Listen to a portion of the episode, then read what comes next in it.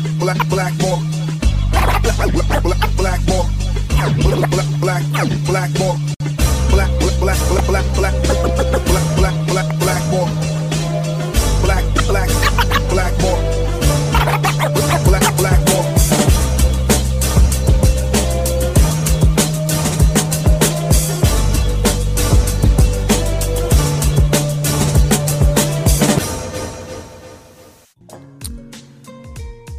is up, everybody? My name is James Di Fiore, and this is Blackballed. Sometimes you want to do a podcast where not only does your guest sound a lot better than you, but you don't have to do all that much preparation because you feel like you know the person that you're interviewing, even though you've never met in the flesh. I, like many of you, got to know this person as the blue jacket guy who stood up to the convoy protesters that were literally right outside his home for weeks on end, driving him fucking mad. At least that's the story I think is true. Um, but he's also the co-host of the True North Eager Beaver podcast, and his name is Paul Atkinson. Paul, how you doing, buddy? Hey, brother, I'm doing great. How about yourself? Oh, I'm doing okay as well. You have like the greatest.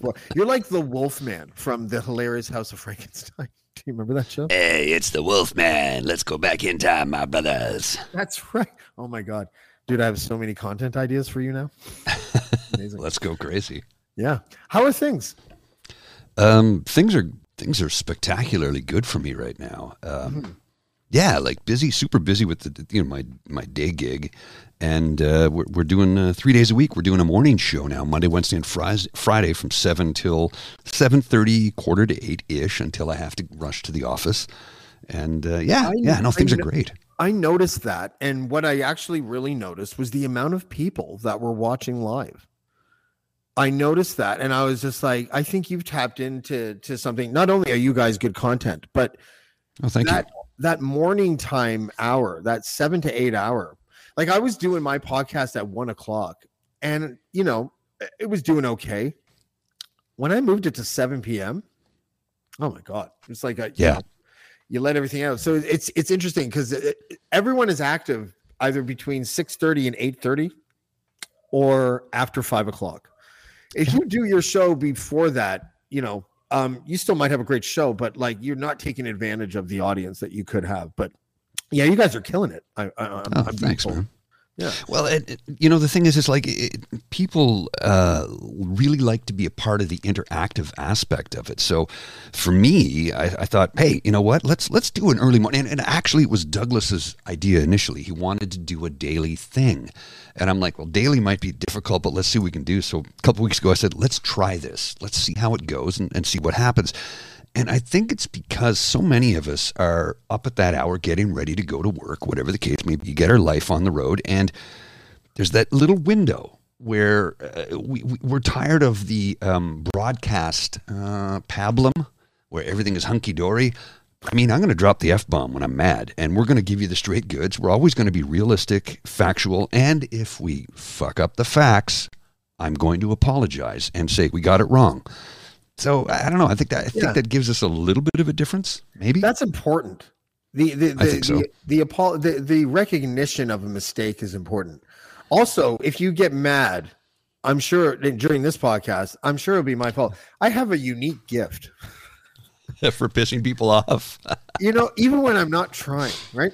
I think what I think what happens, I think what happens is that, and it's it's it's my fault in a way because Mhm. If you're a person who spent years cultivating a really horrible reputation, right? When you're when you're kind of growing out of that, or when you feel like you've grown out of that, I probably I'll have some.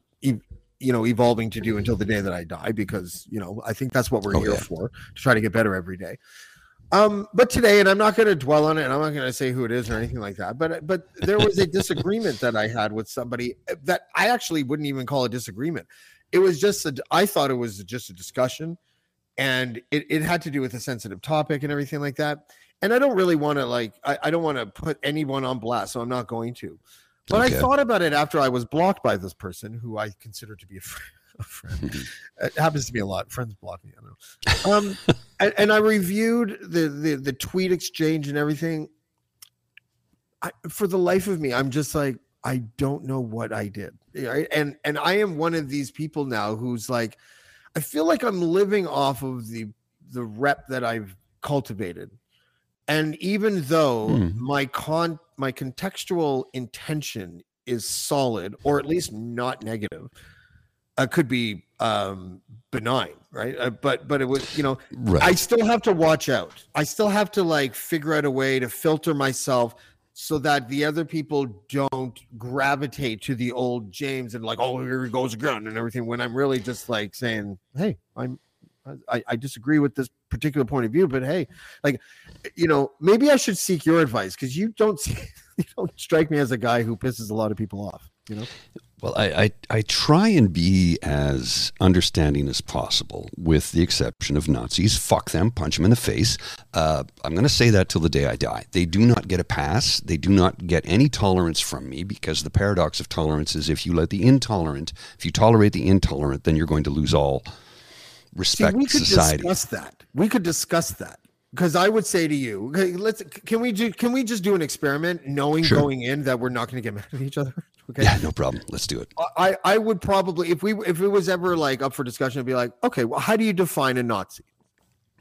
Well, that's that's usually they self-identify as one, I would think, um, and and we're not going to go with the textbook uh, World War II, pre-World War II definition of what one was, National Socialist. That's not what a Nazi is in 2022. 2022, a Nazi is a hateful, angry person who does not tolerate uh, diversity in society. So if you're if you're part of the alphabet mafia, if you're BIPOC, if you if you don't look like me, basically, they don't want you. That's a Nazi because I love diversity. Love diversity. It makes Canada a, a, a much better country. I personally feel. Now, I know some people have said time and time again that multiculturalism has failed, and I'm like, I disagree. And I say that from the standpoint of somebody who works with a very multicultural, diverse workforce. Number one. Number two, they're all 30 years younger than me. and number three, they do the work that guys like me most often are not willing to do. Guys who look like me are not willing to do. And I mean, without No offense, immigration. guys that look like us, often they're Nazis. Well, you're right. Yes, I'm not offended by that because it's true. It's like uh, it's true, but uh, I- find that uh, the people who come to this country and get the opportunities that they wouldn't have wherever they were from come here and make this a better nation. And without immigration, this country would die. And and this is not my opinion. This is from Stats Canada facts. There are not enough without getting into the complexities, I'm not talking, I'm not going to get into the Roe v. Wade stuff because I fully support a woman's right to make that choice. But quite frankly, there's just not enough people having babies. Without immigration, this country would die. Now, again, somebody's going to take that out of context and say you're a pro. No, no, no, no. I'm pro choice. 100% all the way.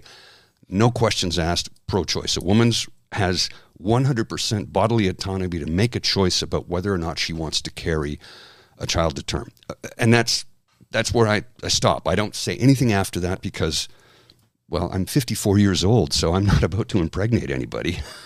Because Really? uh, no, I can, Yeah. I can. I'm not not, going to. Yeah. Yeah. I don't want to be a father at my age. Come on, let's be let's let, let's not be ridiculous here, right? Yeah, I went, dude. I was a, I was forty when we had our second. So you know, I was, you know, that's not quite fifty four, but it's still, you know, it it felt old. I feel old now. Yeah. Oh, Well, yeah, that's the thing. It's like, and, and you want to do all the things with your children that you know you may you may or may not have had as a child. I don't I don't know what your your upbringing was like, but uh, I uh, I came from the whole other show. yeah yeah yeah. I, I did watch an episode with you and Ashley, and I went, oh, okay. So we'll.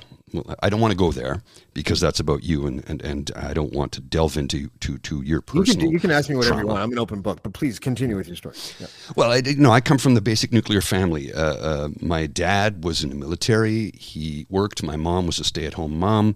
I have myself and two younger sisters. three kids, the whole nuclear family, if you will.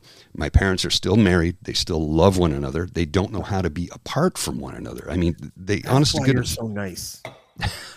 well, really, like, maybe. people that have parents, I'm not saying there's nice people with divorced parents, but people who were in households without divorce, and not only without divorce, but like you said, that that had parents that loved and respected each other.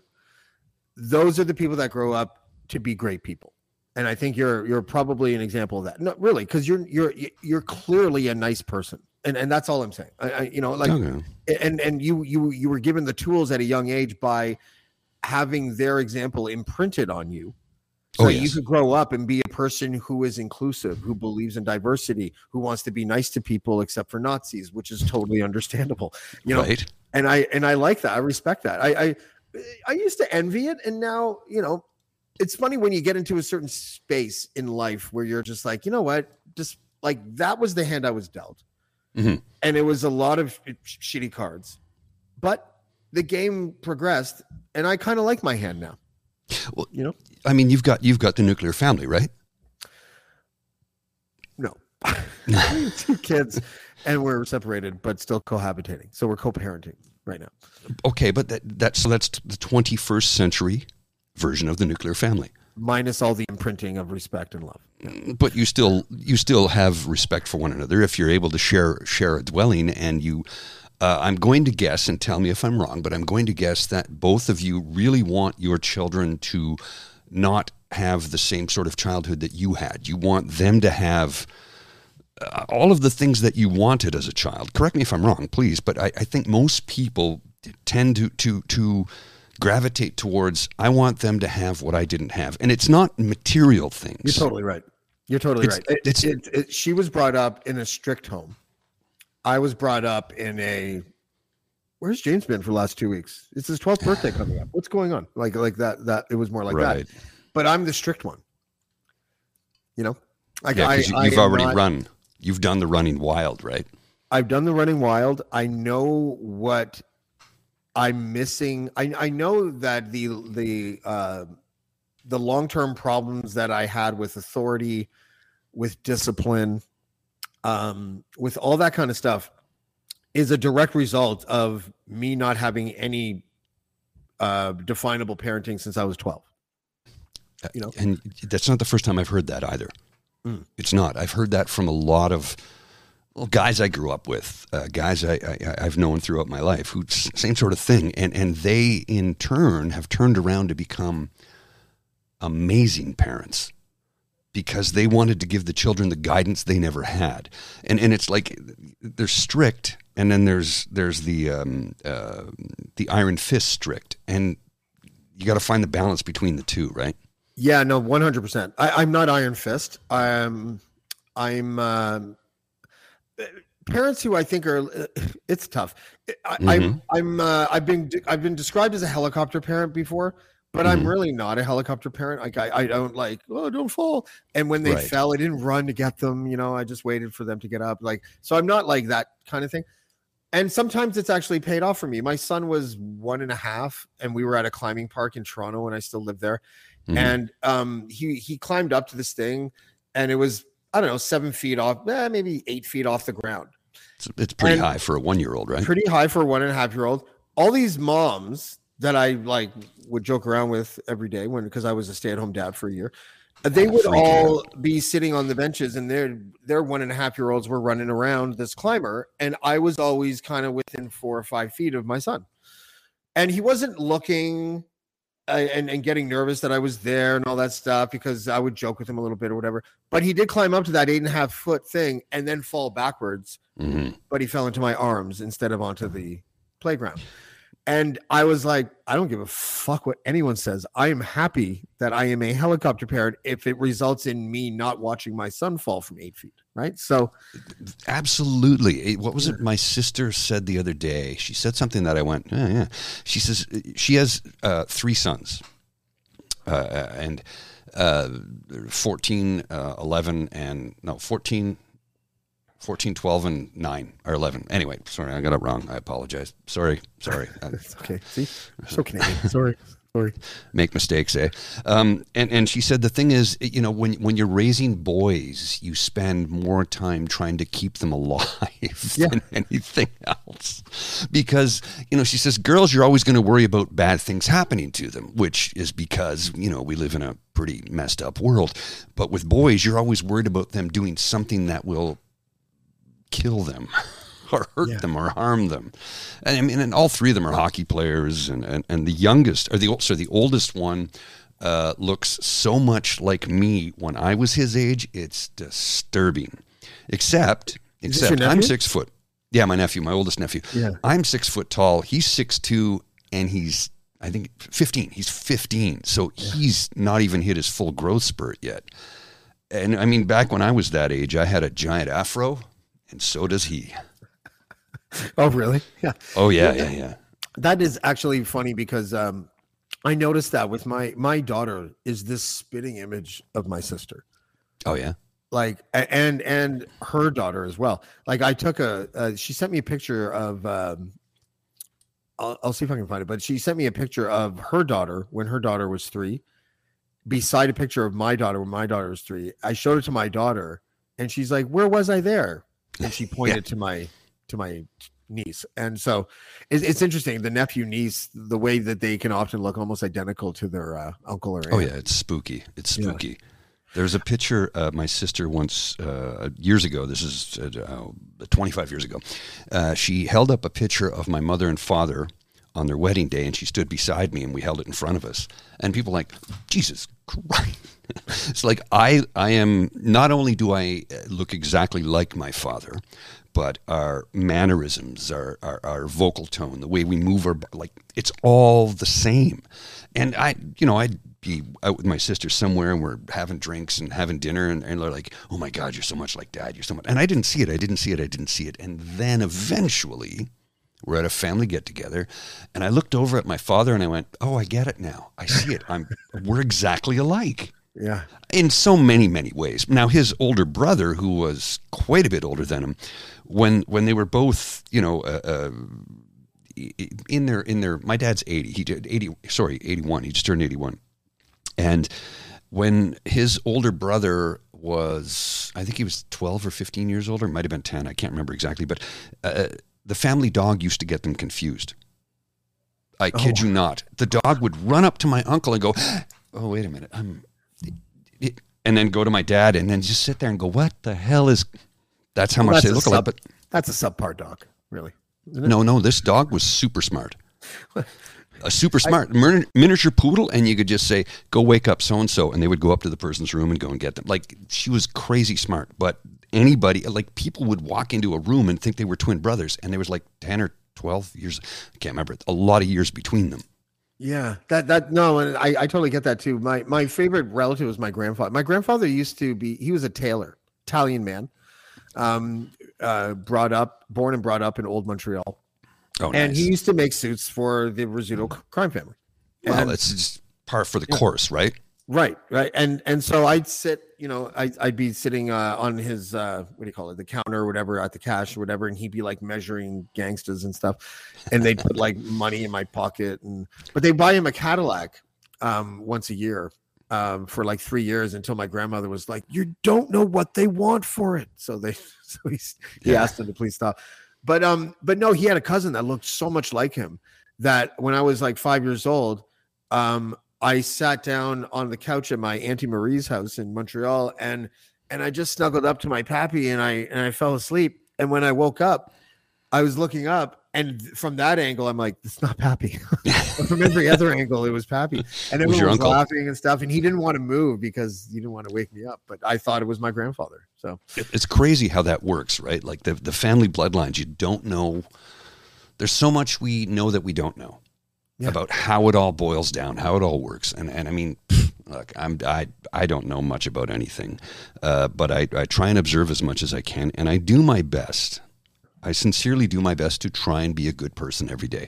Some days I fail, and on the on the days that I fail, that's when I'm like, I unplug myself from everything. I stay home. I try and meditate. I listen to jazz. I do whatever I can to get my headspace back because I've said this before on a couple of podcasts. Um, you know the old Marilyn Monroe statement. Whether or not she ever said it, I don't know. It's like if you don't, if you can't handle me at my worst, you don't deserve me at my best. And I'm like, fuck you, bitch. Sorry if that offends anybody, but really, See, if I said that, people would be like, "He's so sexist. Yeah, he's a fucking misogynist. I hate that guy, James. Oh my god." But you say it, and people are like, "I know what he meant. I know what he meant, guys." It's Well, okay." what I mean by that is, is like, why, why should I give anybody my worst and expect them to accept it? No, no. I, I only want to give my best. And the, uh, the days when I know I'm going to be bad, and we're all going to have this, I'm just going to remove myself from the situation so that I don't do anything harmful to anybody.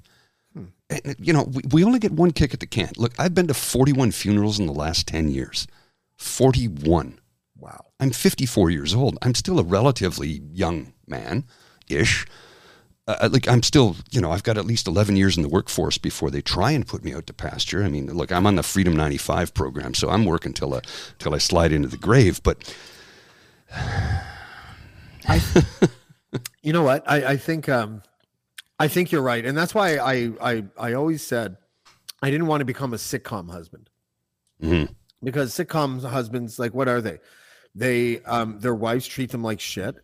Um, they're always really stupid and thoughtless, and who wants to be that? And a lot of marriages end up like that because um you know, and and it's not. I mean, I only know my experience with women, so um, maybe some men are like this too. I have no idea. But you know, when one person is just decided, you know what, I'm just going to be grumpy for years, and you're just going to have to deal with it and smile politely. Yeah, I can't do that. no, That's one it's no way why- to live. Yeah, It's no way to live, man. Life is so short and so very fragile. Like I said, 41 funerals in 10 years. Family, a lot of friends, uh, co-workers. Like literally, uh, most have been to cancer, a couple to old age. Uh, more than I care to mention about. Uh, uh, how do you say it without harming people? Uh, uh, taking their own life. yeah, uh, sell, uh, unalive themselves. I guess is the new thing that the Gen Z Okay. says. And, you know, well, I don't want to say the S word because it, it can trigger people, and it, you know, See, that's probably where we're a little bit different. Um, I, I and I wouldn't because I I would never even think that that the, that word would would trigger people. And then if someone said that it would, I'd be like, well, what do we we have to set? How many words are like that? You know, like mm, mhm. how many words can we say? So we just there you there's evidence now that you are nicer than me, and we'll probably have a few of those going out throughout the podcast. I don't know about that. I don't know about that. I try to be a good person. Some days are difficult. Sometimes I will lose my shit on Twitter and say things that I don't. I don't regret saying it. I don't regret saying them. You know, it's I, I go in with a clear mind, and if somebody has done something terrible or said or done something that I completely disagree with, and we have the back and forth, and eventually I will say, um, Bring this to the DM or something. no, well, no, no. It's like they they start this. They start to go off about well, you're oh, you're the DJ, you're the loser, you're the podcast, you're this. I'm like, go ahead and pick on me. You don't even know what I do for a day job. This is something I do because I love it. I love to do this, and I, I think I'm okay at it. But it's not how I earn my living.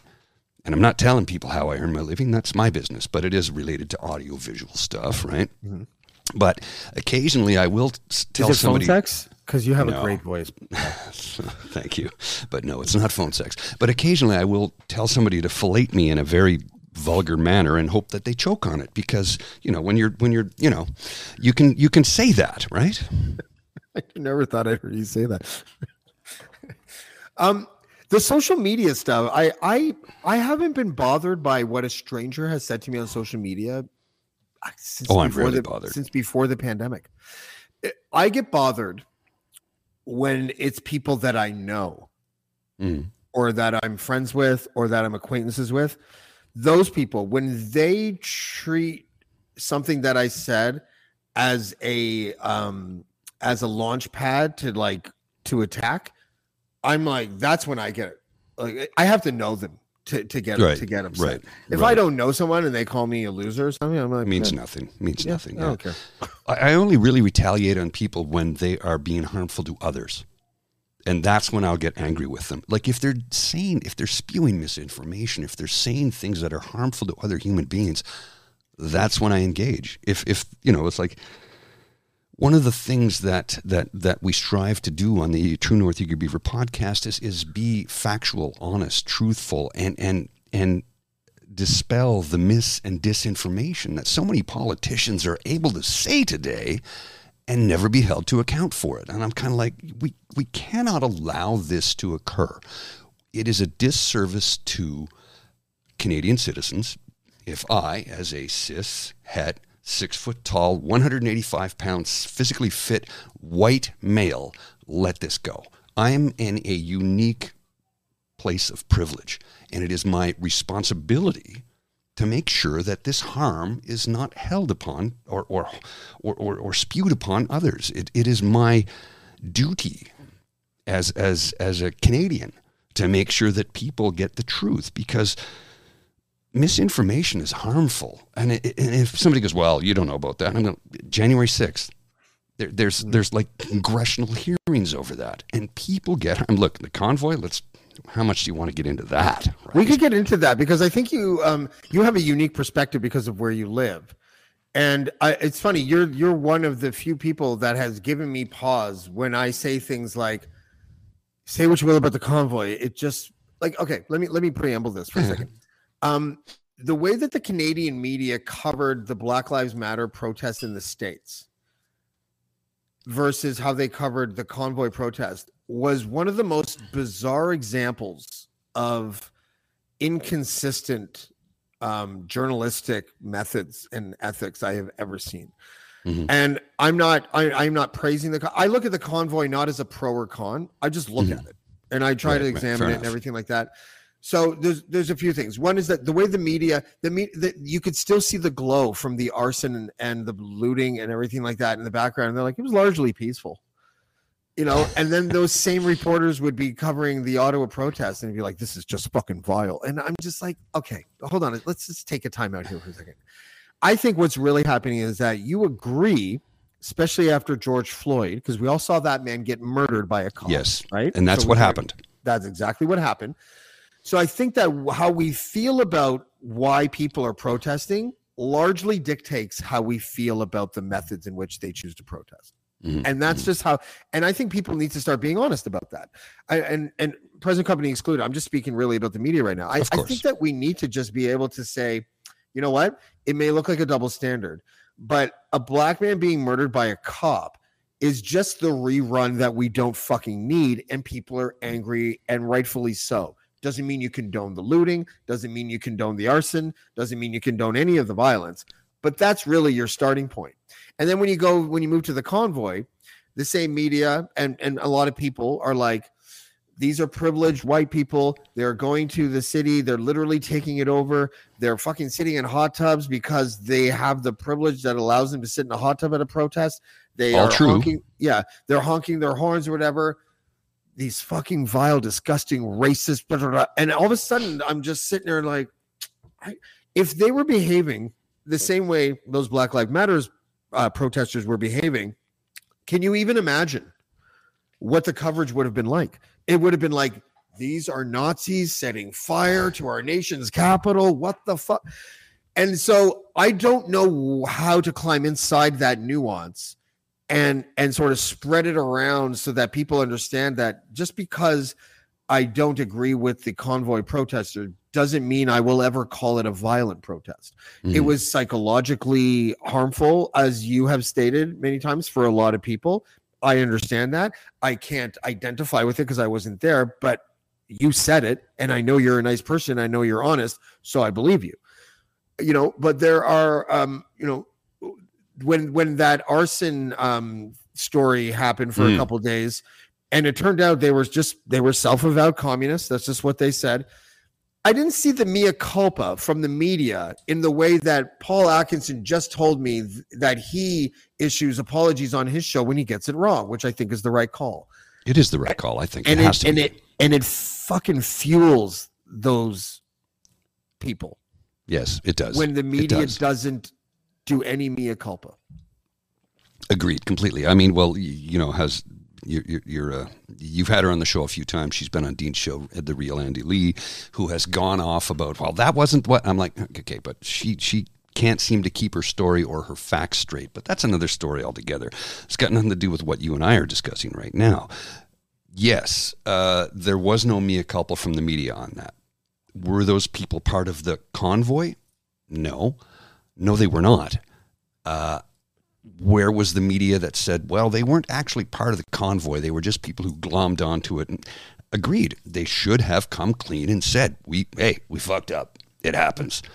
They didn't. Now, let's, let's backtrack a little bit. A sure. lot of the BLM uh, protests and riots, uh, if you do some investigating, you'll discover that a lot of that uh, um, the fires that were set, a lot of the cities that were burned, and blah, blah, blah, blah, blah that had nothing to do with the BLM people that were actually protesting the murder of George Floyd. And much of it has been proven since then that it was done by things like uh, uh, organizations like Patriot Front and, and so on and so forth. It, I, I can't name them all off because I don't have the documentation in front of me.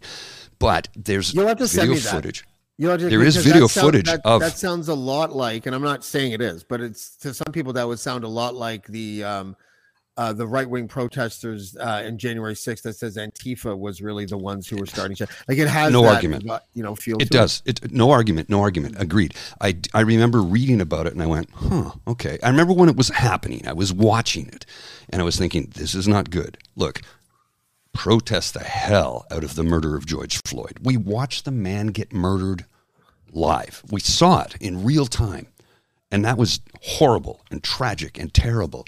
And it should never happen because that is not policing, that was murder. And the guy who murdered him is now in prison, as well as he should be. But protest it. Just don't burn cities down because that doesn't advance your cause. Now, the thing is, Antifa is not an actual movement, it's an ideology. BLM is a movement, and the people who work within BLM are kind of like trying to dis- distance themselves from that because they're like, no, the, we, th- this was not us. We didn't do this. Mm-hmm.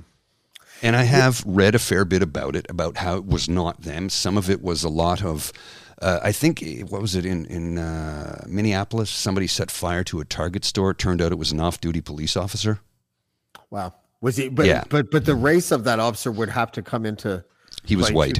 Okay, listen, I know that a lot of bad shit happens. I know mm that there are a mm-hmm. lot of provocateurs that like to um, embed themselves into people that uh, uh, they're they're ideological opposites, and that happens all the time.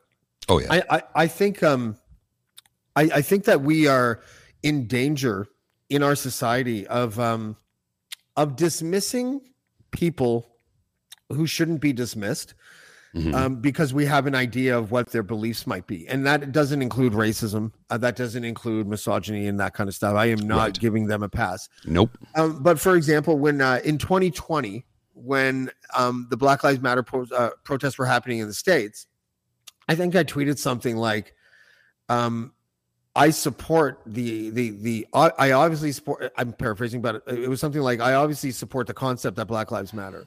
I understand why you shouldn't say white lives matter. These are all very obvious concepts. Right. Black lives right now are in danger. We need to be find a way to protect them, all that kind of stuff. But the organization, not so much. I'm not going to mm. endorse an organization like that because they're first of all, they're a political organization. Um and and what happens is and and and and moderate right wingers hate this. And and I'm talking about the ones that are just sensible conservatives. I'm not talking about racists. I'm not talking about misogynists. Right. But what they hate is that the and and they are right about this that when some when there is a movement taking place and something is happening that uh, sort of like sparks that movement the organization in this case black lives matter that becomes attached to the movement they become infallible you cannot criticize them at all. You cannot bring up the fact that they are a stated Marxist organization. And that's why I could never support them because I'm not a Marxist. That's right. why I don't support libertarian protest yeah. movements because I'm not libertarian. Hi, I'm Steve Yerko. And I'm Tara Sands. Now available from Maji Media is our new podcast, Four Kids Flashback. 4Kids is the company who brought you the English dub of Pokemon in the late 90s and so many other shows like Yu Gi Oh!, Shaman King, Teenage Mutant Ninja Turtles, Kirby, the infamous One Piece dub, and so many more. We'll be talking to the people who worked at 4Kids actors, directors, writers, editors, producers, engineers. You get the point. And hopefully get the answers to questions both you and I have about the company. I actually worked there as a voice actor on some of the shows. And I was a kid watching the shows and remember way more than Tara does. And thank God for that. Steve is actually a professional storyboard artist, which gives some really unique insights into anime and animation. Subscribe today wherever you get your podcasts. That's the number four Kids Flashback. I, I it just you know and and people are like well why do you have to focus on that? I, I, it's it's not about the organization. By the way a few of them have been like charged with like larceny and fraud because they bought gigantic mansions and stuff. Yeah, I saw it- it- that. yeah and and so but the point is, is that you circle back to 2020 why would why are we maybe i'll just ask you this question. Why do you think we are in a place now where the side that you're on must never ever be criticized. They have to be infallible while the side that you're against always has to be evil. And that's interchangeable with the left and right. I'm not equalizing them. I'm not saying that they're exactly the same or anything but they have flaws in their own way. And this all or nothing game that we have where it's like well the right obviously worse. That doesn't mean that you get to absolve all the shit on the left right No, it, it- well, and here's the thing: like a great number of my friends, like, it- like ordinarily, I'm I'm like I'm at Scotch and cigar night right now, sitting on my buddy's porch. Ordinarily, this is a Wednesday night. We have a Scotch and cigar club, and I am the youngest guy by about s- 10, 12 years. So the guys are in their 60s and 70s. Mm-hmm. These are old white men, and most of them are are staunchly, admittedly progressive conservative. Progressive is the key word because they've always felt uh, let's give people a hand up.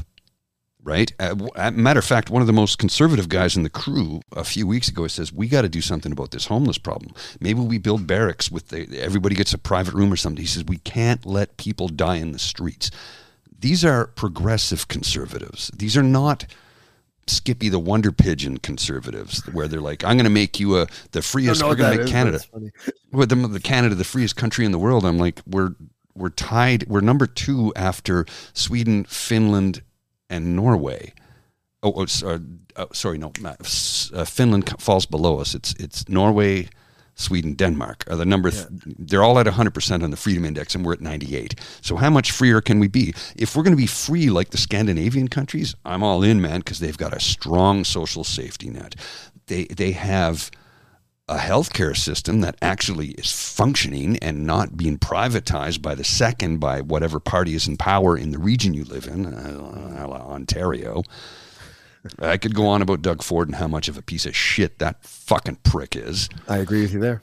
He had good hash back in the day. That's I'm like told. the most endearing quality about our premier is that he once sold great hash. Well, and go figure the first year that cannabis is legalized and he's the premier and the province of Ontario lost $40 million selling weed. And who's running the show? A former hash dealer. Yeah, I fuck okay. there's a lot about that. That so weed legalization is interesting actually because, um, in 2011, Mhm. uh, I I inked a contract with the federal liberal government.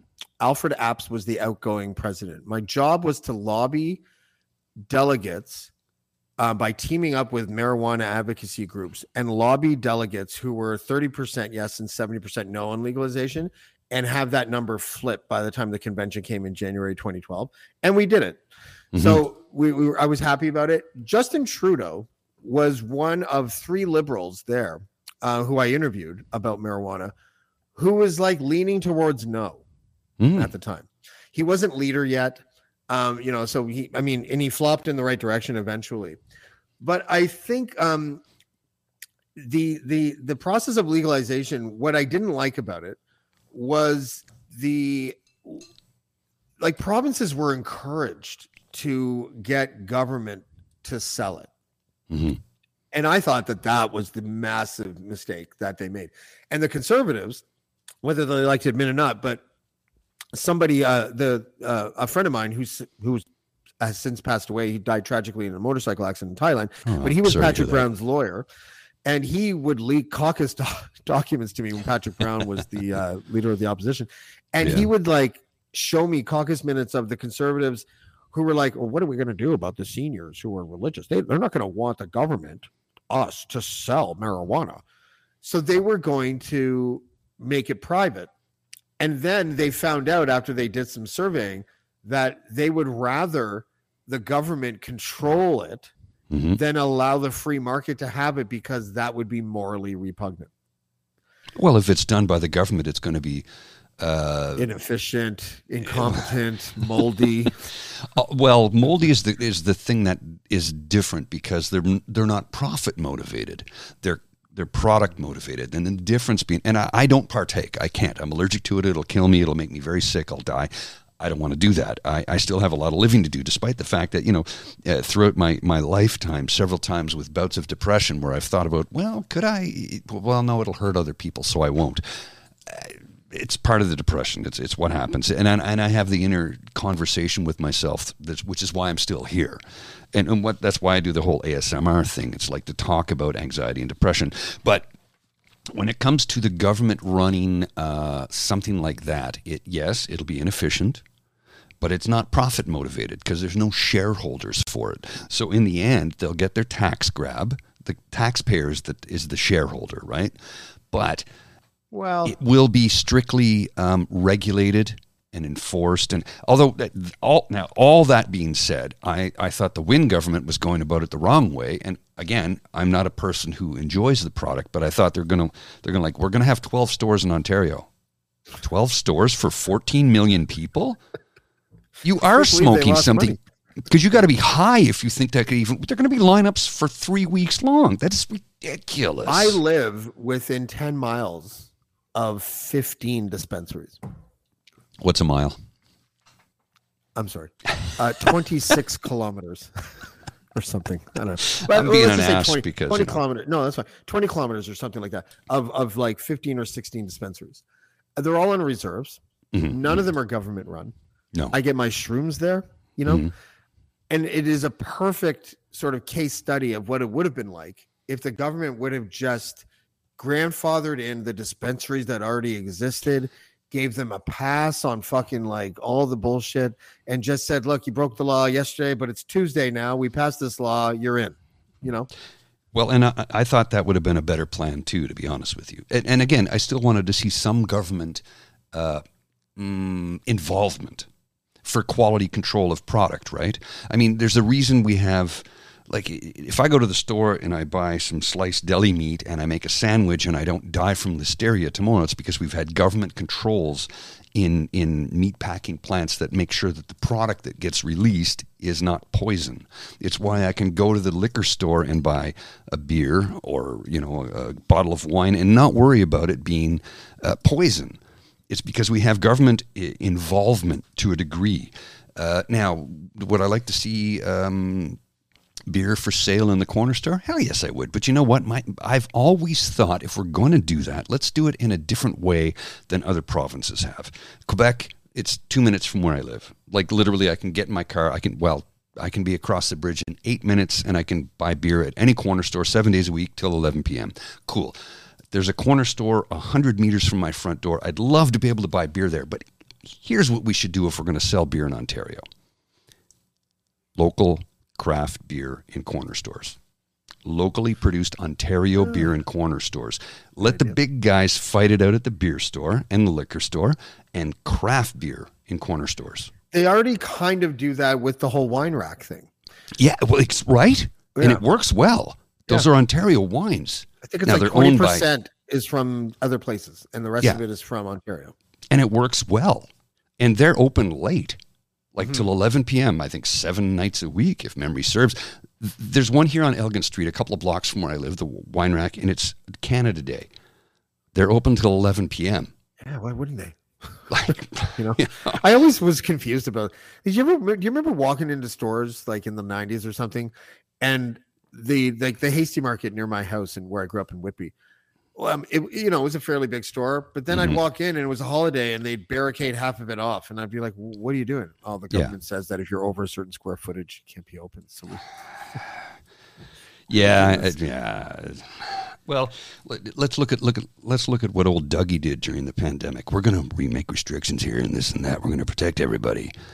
uh, Uncle Doug, you really didn't do that because you allowed only the big box stores to remain open, Yeah. whereas the mom and pop shops that really could have used your help and could have actually controlled who came in and out of their stores, you, you let them die. You let them wither and die. And I see it in this city, a, a city of Ottawa, where the, the employment rate is sky high. I think it's one of the most educated cities in the world for post secondary education, the population here. And all these little mom and pop shops, for want of a better term, are gone because they got no support from our provincial government. Because who is in his pocket or vice versa? Big business. And I'm not going to name the big name stores, the big box stores, because I don't want to get sued and you don't want to get sued and we don't want that heat. I don't fucking care if I get sued. I have nothing. hey, join the club, brother. Yeah. They can't Um, take my kids. Fuck you, Loblaws. Loblaws, Shoppers, Walmart, all of those guys were open the whole time, and they, you know, I they had restrictions, but they didn't do fuck all. Was it no? Because I, seem to remember that, and I could be totally wrong. It, it wasn't municipalities that decided which store stayed No, open. it was prov- it was the province. It was That's all yeah, 'cause that was provincial. criminal. Like, like Agreed. it- not only was it criminal, it was scientifically stupid. Like, Stupid. it- we're in the middle of COVID, so let's make sure that everybody goes to Walmart for their groceries instead of a few people going here and a few people going there. Exactly. Like, Exactly. how, how much COVID was spread just at Loblaws for Christ's sake, you know? well, I, w- I would guess a, sh- a shit ton, maybe maybe even a fuck ton, which is a lot more than a shit ton, right? Yeah, and It's- just so we don't want to get sued, so Loblaws, we're not saying that you killed anybody. No. We're saying that if you did kill someone, the number is between zero and like a thousand. That's all we're saying. That's it. That's it. Maybe. That's it. Well, and then and then you had the whole thing about h- how Dougie kept saying he was going to come up with the best sick paid leave in Ontario in, the, in North America, which we still don't have. I, I I get three paid sick days a year. That's it. So if I get COVID, the office that I'm working in, because I work for a private company and they've contracted me to a uh, Crown Corp, if I get COVID, I cannot go into the office. And 70% of my job needs to be done in person on site. Period. Yeah, no ifs, ands, or buts. So, and, and and the rule of that company is you get COVID, you need to stay home for 10 days. Like they're, they're, they're like, I know the rules are different, but this is, uh, we're protecting our people. And I'm like, no, I get it. I totally get it. So for me, I still wear my KN95 mask and people give me sideways looks every now and then. And I'm like, I don't give a shit. I don't care. I have not been sick in three years. I've never had COVID. I've got four shots. I'm going for my bivalent the minute I can get it because I'm allergic to everything. And as my friends will often say, if somebody sneezes around Paul, he gets sick. You know what? That that was the truth for a long time. It's like one day I, I woke up and my elbow was all swollen. I'm like, oh, what is that, bursitis? And I talked to a doctor friend. She goes, you got to go to ER tomorrow. I'm like, "What- if you don't go, I'm coming to get. It turns out I had uh, cellulitis, and I don't know if you know what cellulitis is, but it's uh, It sounds like thighs that are big, but I don't that's know what it is. usually where it starts. Where they were shocked that it was in my elbow, and you know I'm I'm fucking lazy ass elbow. well, and I was working out seven days a week. I was in the best shape of my life. Yeah. Uh, but it, my elbow swelled up. It went red, and they're like, "We have to treat this." I went to the ER, and they took one look at me, and immediately I was in a bed in 15 minutes. Wow. 15 minutes, and they had me on an IV. a couple of days later, uh, I had an IV with a pump, and then I had a PICC line put in. I don't know if you know what a PICC line is, I but it's no when they idea what a PICC they make an insertion in your bicep, a little insertion in your bicep, find a big vein, and shove a little tube all the way about this far from the entrance to your heart to pump it full of antibiotics. I was on a pump for three, uh, two months, so I had a PICC line for two months, wearing that 24 hours a day. Um, suffice to say, it was not pleasant. But if if uh, if I didn't do that, I would have been. It would have killed me. Cellulitis is deadly. Wow. Deadly. I'm learning so much. no idea. I thought cellulitis was cottage cheese fat on your thighs. That's what I thought. No, that's cellulite. Cellulite. it's the exact same word. cellulitis almost is very similar and and cellulitis normally occurs in in in, in your legs so when they saw it in my elbow they, they, the, the guy looked at me and he goes oh this is not good this is not good i go yeah it really hurts and it burns So he literally draws a purple mark around it and says, I'm going to be back in 10 minutes. Comes back 10 minutes, it's growing past the purple mark. Had me on antibiotics, had me on an IV, had me get x rays, had me get an MRI. Like they were not screwing around. This is all pre COVID.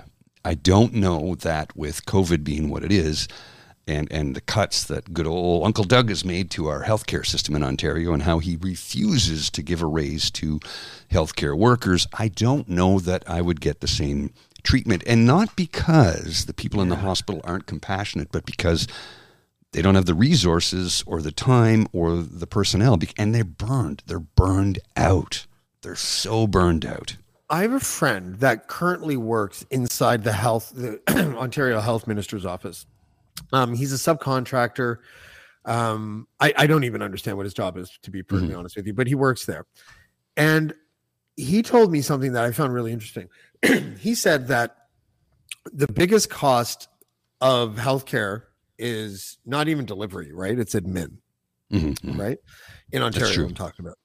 And of that admin, um, I don't know what the percentage is, but it's the biggest piece of the pie. He says that the cost inside that those administrative costs, you know what the biggest cost is?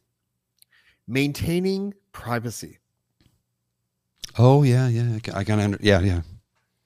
I, I can see that. I find our entire like the fear of someone knowing I have a bum knee.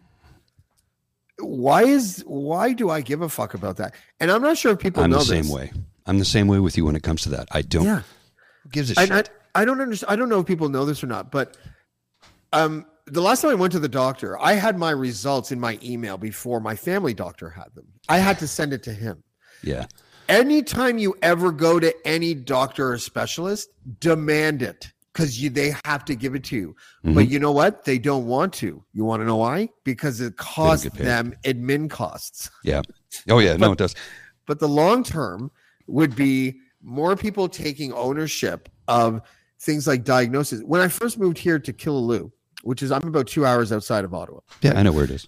Yeah, we had to drive all the way back to the city to go see our family doctor to get results for my daughter's blood work. How absurd is that? Four fucking hours we had to drive. And when we got absurd. there, yeah, and when we got there, everything was fine. I was so Great. fucking pissed off. I was like, I was like, look, look, dude, like I don't know. Four you hours there, four hours back. yeah. Can you do me a favor? The next time you have no fucking news, just fucking tell me over the phone. I'll give you Yeah, permission. yeah, and he was the one that me told me. He was the one that told me. You oh you can. He's like my because it wasn't him. It was obviously his uh Mhm. his uh admin admin person. But she was like, she never told me it was an option. Mm. But he was like, you can get it emailed. You guys are four hours away. Yeah, I'll email everything to you. And I'm just like, when did this happen? He's like, three years ago. So this is back in 2016. So at least from 2012 or whatever, 2013, we have had the ability to never have to visit another fucking doctor's office again to get our results. Well, and, and- no and- one knows that. It's weird. Well, and there's so many things I've noticed in the last couple of years that have made life simpler. Like, uh, so I, I, I'm- have a million skin skin ailments. I have occasionally I get rosacea, which is why my cheeks are always rosy red. It's not blush. It's not rouge. It's Not it's rosacea. Yeah. Nope, nope. Although that's I'm getting some of that here, but but uh, but uh, I, I get eczema, and this is stuff I've dealt with my whole life. So I remember the last time I got a script for eczema was in 2018, and I went to see the doctor, and he goes, "Oh yeah, why don't I just give you like a kilo of the stuff?" Like literally a kilo and i get it in 50 gram tubes. So i went to the i went to the uh, pharmacy and i handed and she goes you want all of i go no no no just give me 50 gram tubes. I, I, I don't need a kilo right away. What's that's that, like- absurd. 200 trips to the.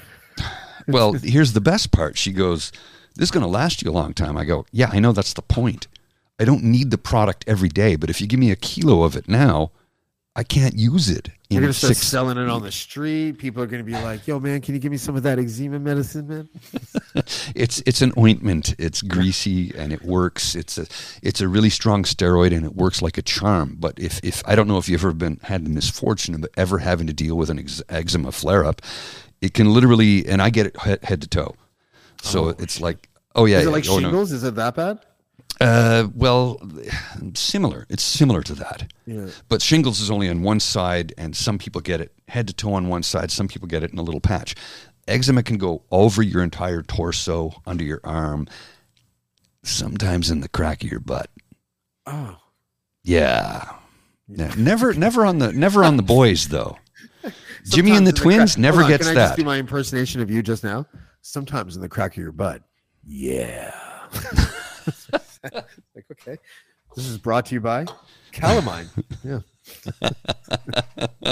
but it's it's absolutely true that it, it can be really really uncomfortable and unpleasant and it makes life difficult and it's every now and then i'll be sitting in a pub somewhere having a conversation with the bartender and i i'm kind of a chatty fella and uh, somebody will reveal to me well i'm like oh it's, it's I'm like, oh i have that too i'm like oh what do you use and we get into the conversation I go, so one of the medications for rosacea after tetracycline is was the pill you take twice a day with food, is um, ivermectin.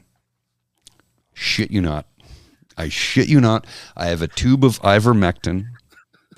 I, I'm not kidding. It's uh, 30 grams. It's a small little tube. And here's the thing it's $300 for 30 grams. 300 bucks. It wasn't that much pre pandemic Wow. back then it was like I don't know, it was a lot less, and uh, my my drug company, like the, my my uh, benefits package through my employer covered it, so it was like five bucks a prescription. So if I went in and got, I got the ivermectin and I got the mometasone and and and the tetracycline, it was fifteen dollars is all it cost me. Now the, the the benefits package that I have through the private sector company will not com- uh, cover uh, name brand. They only want they'll only cover generic, and I'm like, well, here's the problem with that. There, there's no generic version of this product. It does not exist. What is it called? It's not called ivermectin, though, right? It's Literally called- ivermectin.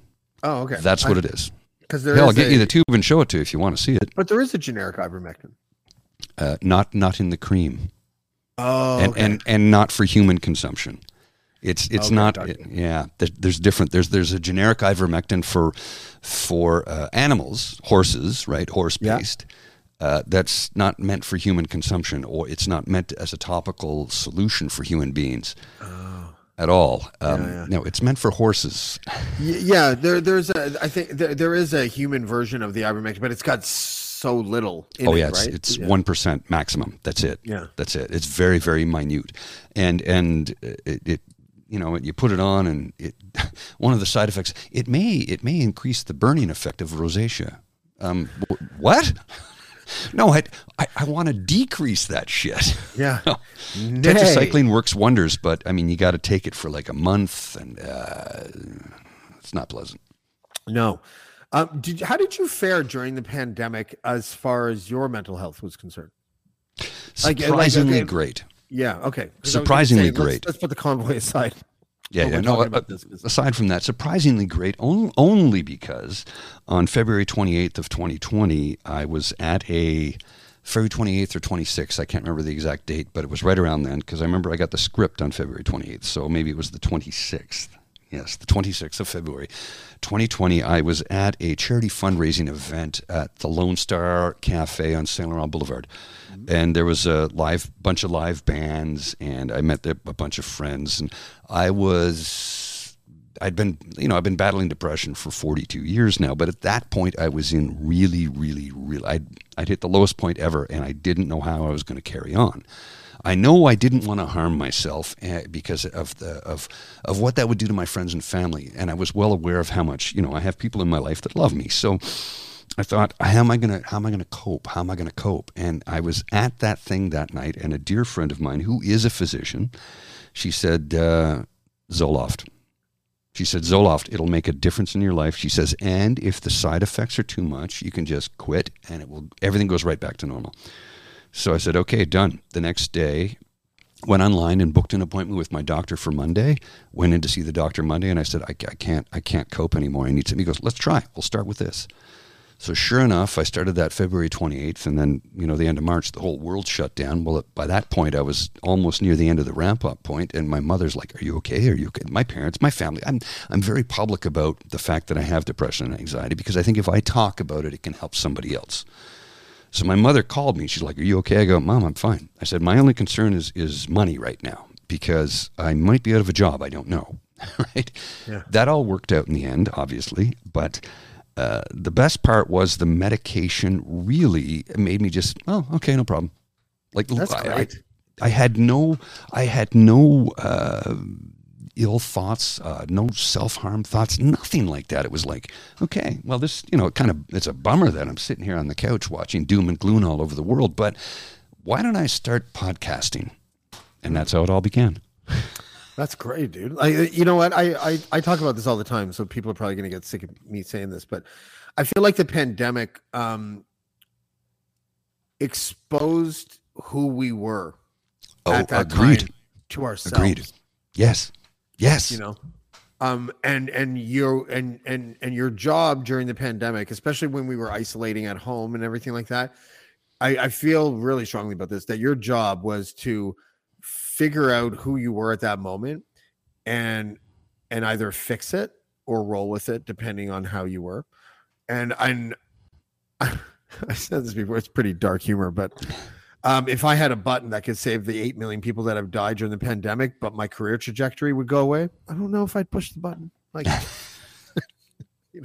Okay, that's dark humor, but it's Yeah. funny because I have a weird sense of humor. I'm pretty happy with with like excuse me. I've never been happier in in the sense that I knew what I wanted to do. Right. You know, I I, I was like I have a shot right now to, and everyone had the same shot to to work on the thing that I really wanted to do, which was write and to create a podcast. And those are the things you know. Two book deals later, um, and Sweet. 110 episodes later, um, you know, here I am. And it's not it's not like it's financially rewarding. Oh no, no, no, no, no. That's You know, not why we do it, though. That's not, It's why we do I, it. I care so much about content. You know, Matt Mhm. Cundill, um, you know, he was he was he took me under his wing for a day He's a there. was genius, like, by the way. Yeah, he's so good. And he was teaching me like, you know, uh, the ins and outs of the software that posts it to to all of your Mhm. portals and stuff. Um, what's it called? Uh, the CM one, uh, Megaphone, right? Oh yes, He's yes, teach- yeah, yeah. he's teaching me megaphone, and uh, and he kept on telling me to like to put five ads in my podcast. Mhm. And, That's the um, minimum five. I, I I still to this day put three. I, I- I I'm- started doing five. Yeah, you know, I just and it wasn't because I disagree with him because I know he's probably right. Mhm. I just care so much about the content that I thought if I started if because I have the I have an OCD brain. Okay, if I I I have an, I'm an addict. I- you know like you put you if there was a line of coke in front of me right now, I'd probably do it. You know, Mhm. I wouldn't seek out the coke. I wouldn't buy the coke. But if it was sitting, if someone just went here, take that bump, I'd be like, yeah, I'm gonna. Yeah, yeah, it." man. Yeah, yeah. No, I get it. and I and. I that. wouldn't, and it wouldn't lead to a downward spiral or anything like that. It's just, I, you know, whatever. And and the idea that, um, you know, that the, the, the way the pandemic made me like obsess over for the first time in my life positive things Mhm, mhm. and healthy things. I had never experienced that before, and that's why I, I like you, um, who who managed uh, to get sick before the pandemic, and then you've been sort of fine ever since. I curbed drinking um, three months or so before the pandemic started, without knowing Nice. that there was going to be a pandemic, and then I was just like, "Oh, this is great." It just felt like I, you know, I had okay, don't blow it this time, dummy. That was pretty much what was in my head the whole time. and I remember reading. I remember you, you wrote an article about that, and I read it. It was very well written, by the way. I really enjoyed it because I thought I there's there's certain elements of that I can certainly identify with. Now, when when I went on the medication, one of the things my doctor said was, as you're ramping up, it's going to take six to eight weeks, no alcohol. I went, okay. He goes, really? And I go, yeah. I'm not a slave to it. I like beer. I like wine. I like whiskey. But if they're like, well, you can't ever have it again because if you do, it'll kill you. I'm like, "Uh, okay. I'm not. I'm not a slave to it. I never have been. I don't. I have a uh, OCD and I have ADHD, but I don't have an addictive personality. If somebody says you shouldn't do that anymore and it's harmful, okay. I used to drink double double, and I used to drink four of them a day. Now I have two cups of coffee in the morning, black. You know why? Because it's an alkaline. Black organic coffee is an alkaline, whereas a double double is acidic and it creates a toxic environment within your your system. So I'm like, okay, no problem. I literally went overnight from double double to black coffee the next day. Interesting. Well, it was just a decision. It was like it, it's real easy. It's like if I don't do this, harm will come come upon me, and I don't I don't want that. I want I'd like you know I'd like to live a healthy lifestyle as as much as one can when you're allergic to a million things, and you have an incredibly restrictive diet. So you know, Yeah, it's uh, it- you know, uh, it's it's so f- interesting and ironic that uh, being able to discover all these positive things during what was one of the worst crisis crises of our of our existence, really. oh yeah, period, yeah. You know, this it, I guess in uh, since the turn of the millennium, it would be what 9-11, the financial crisis, and and COVID, right? Those are the three Pretty much. so far. Yeah, the three biggest ones. Yeah. I wonder yeah. where um, where we're heading. I don't know, but I'm hoping for the roaring twenties any minute now, man. I want to see a booming economy and money falling out of my pockets. Without the racism, It was no shit. And here's the thing: it- it- I, I joke when I say money falling out of my pockets. I just want to join the middle class. I don't want to be rich. I don't need to be rich. I just want to have enough money so that you know when I go to the pub on Fridays with my buds, I don't have to double think about. Oh, wait a minute! I need to buy groceries in the next two days and the budget. I don't want to have to worry about that, and that's Yeah. it. That I, I know exactly what you mean. The, the stability and security of just being able to pay your bills and go to a movie once in a while, you know, or Yeah. whatever. And, and and I've really scaled my life back in the last couple of years.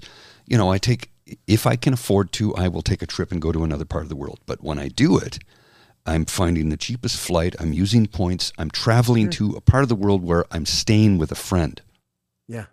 Because I can't afford to spend a, a you know two weeks in a hotel in Geneva. If my friend didn't have a, a, a condo there, I couldn't afford Geneva. But what I'll do is I'll fly to Paris and take the train to Geneva because the flight to Paris might be four to fi- four to five hundred dollars, maybe some points, and then I take a train for a return hundred bucks. Yeah, it's they're right now they're seven seven and change, but you can get them from Montreal to Paris for five hundred if you keep looking. Wow. That's that's kind of crazy. Yeah, Yeah, and then take the train or an EasyJet, and, and it's the train's like a hundred bucks, and you can take the train literally from Charles de Gaulle. You just walk the the Air Canada terminal. You walk maybe 500 meters. You go down. You get on the train. It takes you right to. Uh, it takes you to uh, one more city. You change trains, and then it takes you right to Geneva. I've done it a few times. I would love to go to Paris. I I, I went to London uh, on business once, and um, business. I I, I was okay. Maybe I should stop lying. I got fired from the Huffington Post, but pretended I was still working for the Huffington Post when I was approached by a tobacco company to fly me to Southampton Nice. and and look at their vaping facility. And the whole time I'm there, I'm just like, I'm gonna get caught any second now. They're gonna call an editor. at the Huffington Post. Um, but but uh, yeah, I, I'd always want to go to Paris because London left a bad taste in my mouth a little bit because I was staying in Westminster, and then for the Mhm. following week I stayed in East London. East London, dope. Mhm. Westminster, yeah, yeah. I got hustled in the richest fucking city in Europe. I got Yeah, I totally hustled. I can believe it. at a barber shop of all places. I wanted to get like a shave, you know, mm-hmm. like I wanted, I had a little bit of a beard. I just wanted to look clean. I want, and I heard that they shaved heads and stuff. So I was like, oh, fuck, let's do it. And then all of a sudden, this guy in a really thick British accent is like, hey, do you want it? And I was like, what? And then all of a sudden, three more guys came out, gave me quick rub downs, fluttered their towel, and boom, an extra 100 pounds. I'm like, what are you talking at, about? at a time when 100 pounds was a hell of a lot more than it is today. That was 2018. Yeah. Oh, God. Yes. It was like 300 bucks at the time, close to uh, 280. So yeah. I never want to go back to Westminster. But dude, is it called Brick Lane in London? Not been there. It's, it's, Indian. It's just like the one strip of just all the most glorious Indian food places you've. I went there and I spent like two hundred pounds on like four different Indian dishes in four different restaurants shit, and just dude. took it all home and got fatter.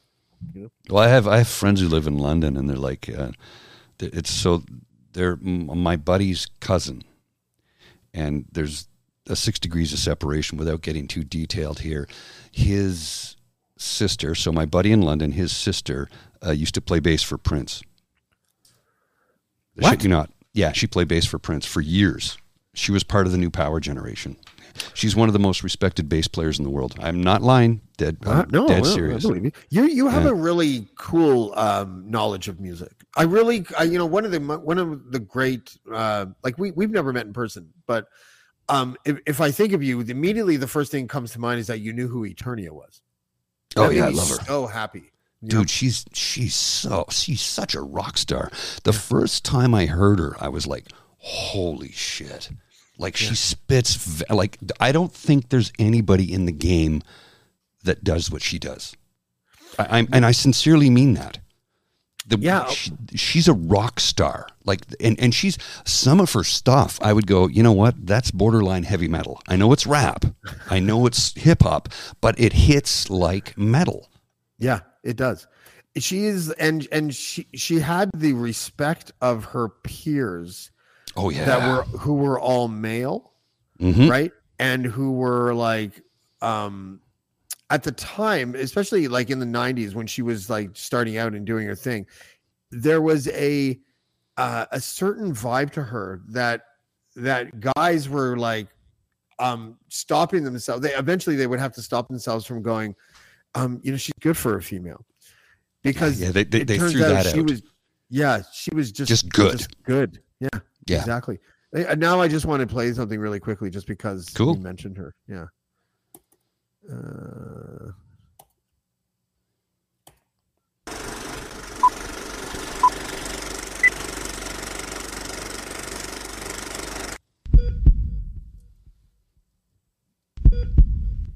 Am I okay? no, I'm not okay. Woke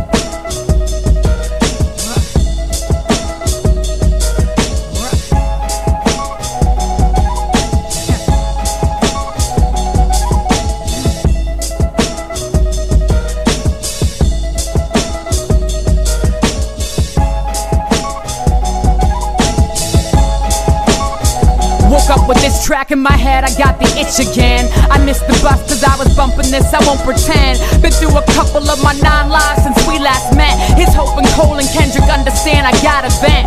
I got a pen, I got a head full of convoluted, cloudy days. Let it rain, let it sting the conscience of those who went on inflicting pain. Then pretended they were not to blame. See, I can name names, but that be acting cowardly. That's not my lane. Me, I am not the victim. See, just in misery. Laying down and catching fleas is my responsibility. Life was on a spin cycle down with God lifted me though. So I feel You know what's funny?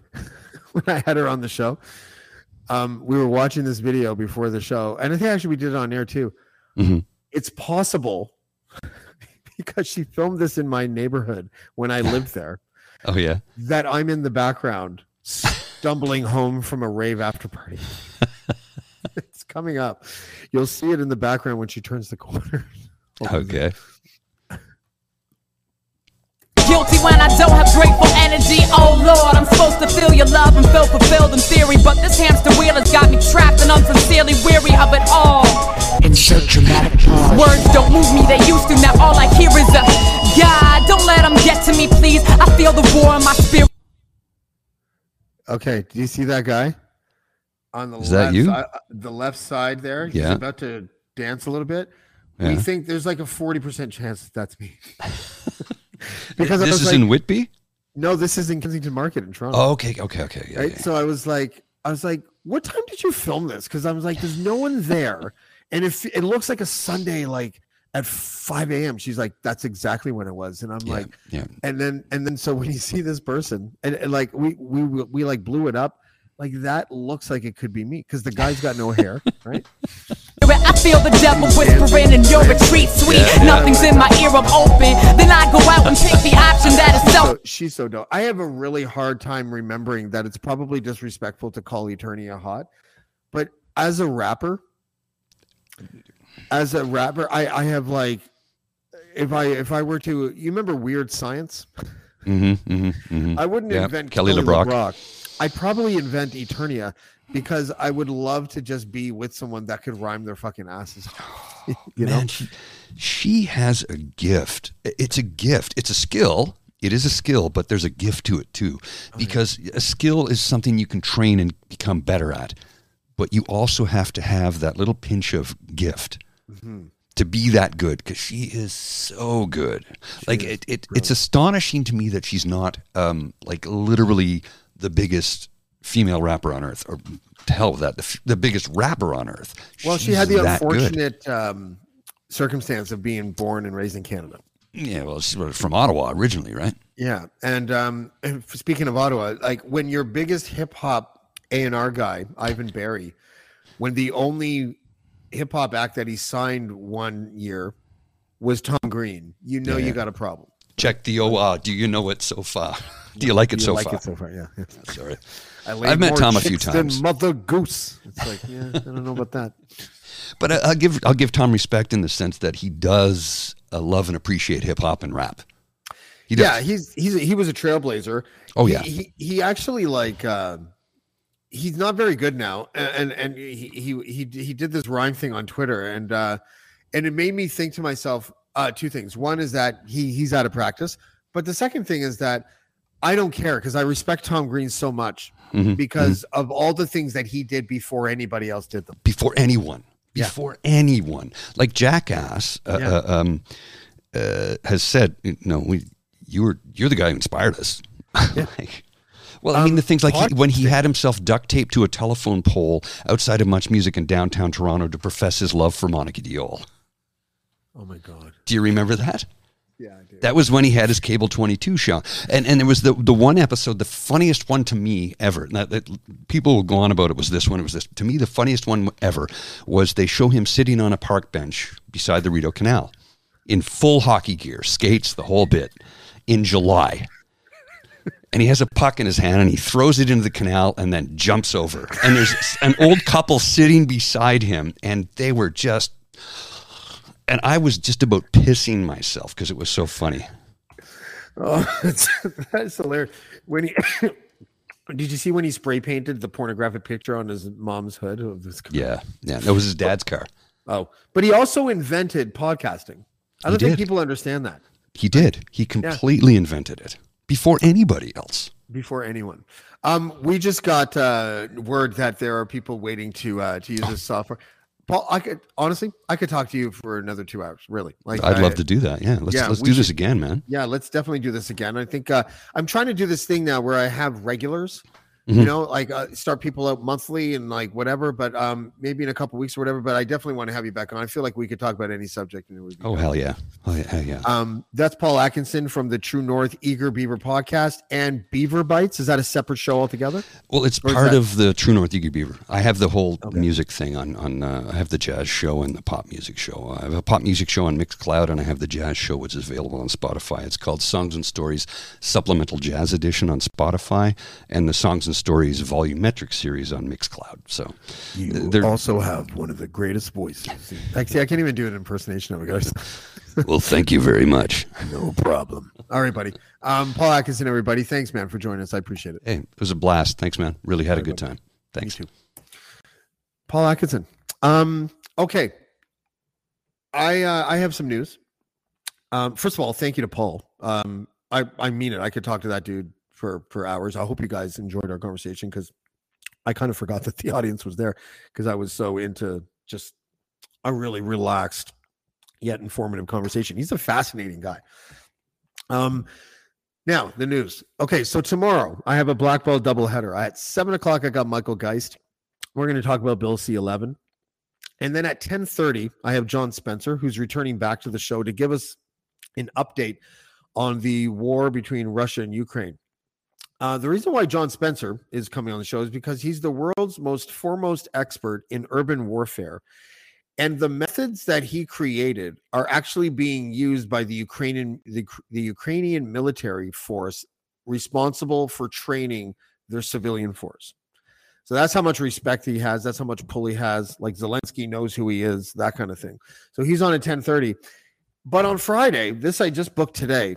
I'm pretty excited about this. I guess Netflix is premiering the Dahmer documentary in the States uh, on on Friday. We, if you're in Canada, you've probably already seen it. Um, but I think I think I have my facts right that it will be premiering in the states on February s- uh, on uh, on October seventh. On October seventh, I will have Anne Schwartz on the show. Anne Schwartz is the reporter who first broke the Jeffrey Dahmer story. She is also a uh, a writer who wrote um, Monster: The True Story of Jeffrey Dahmer Murders. I am super excited to have her on. It's very timely. Everything about it uh, I like. and that will be seven o'clock on Friday.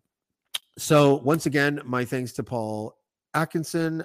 Right now, I am trying to find my outro music so that we can go. I always do this. I always end up like looking for stuff while I'm trying to get the fuck out of Dodge, and I'm looking in the wrong folder. And so you're now listening to the bullshit antics of a guy who can't find his outro. And I found it. Um, so yeah, so Michael Geist tomorrow at seven, John Spencer tomorrow at ten thirty, and Schwartz Friday at seven o'clock. Uh, who once again is the reporter that broke the Jeffrey Dahmer story. So it's a pretty big uh, lineup coming up. Thanks again to Paul Atkinson, and we will see you next time on Blackball. Thanks, everybody. Blackmore. Black, black, Blackmore. Black, black, black, Blackmore. Black, black. Black, black, black, black, black, black, black, black, black, Blackmore.